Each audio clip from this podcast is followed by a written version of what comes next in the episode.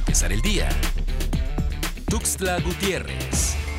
Con 12 casos nuevos de COVID-19 en las últimas horas, Chiapas cierra la semana 3 en semáforo verde con 78 contagios, lo que se traduce en un promedio de 11 casos por día, informó la Secretaría de Salud del Estado. Las defunciones se mantienen en 572 al no reportarse en las últimas horas ninguna.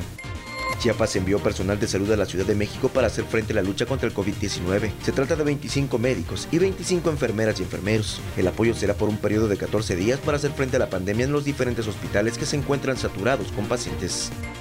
La tarde del sábado, una unidad con juegos mecánicos en la vía Tuxtla-San Fernando a la altura de la cañada volcó presuntamente al ir a exceso de velocidad. En este accidente una persona perdió un brazo y tuvo que ser llevado de urgencia al Hospital Regional Dr. Gilberto Gómez Maza. Este fin de semana, sujetos armados asaltaron el laboratorio de análisis clínicos Piña, ubicado en la primera sur y séptimo oriente. Hasta el momento, la policía municipal realiza las investigaciones para dar con los responsables de este robo con violencia. El poeta chiapaneco Oscar Wong falleció este domingo. El autor de El cuento Caracol Luminoso del Lenguaje nació en Tonala, Chiapas, el 26 de agosto de 1948. Estudió lengua y literaturas hispánicas en la Universidad Autónoma de México. Para empezar el día. Tuxtla Gutiérrez.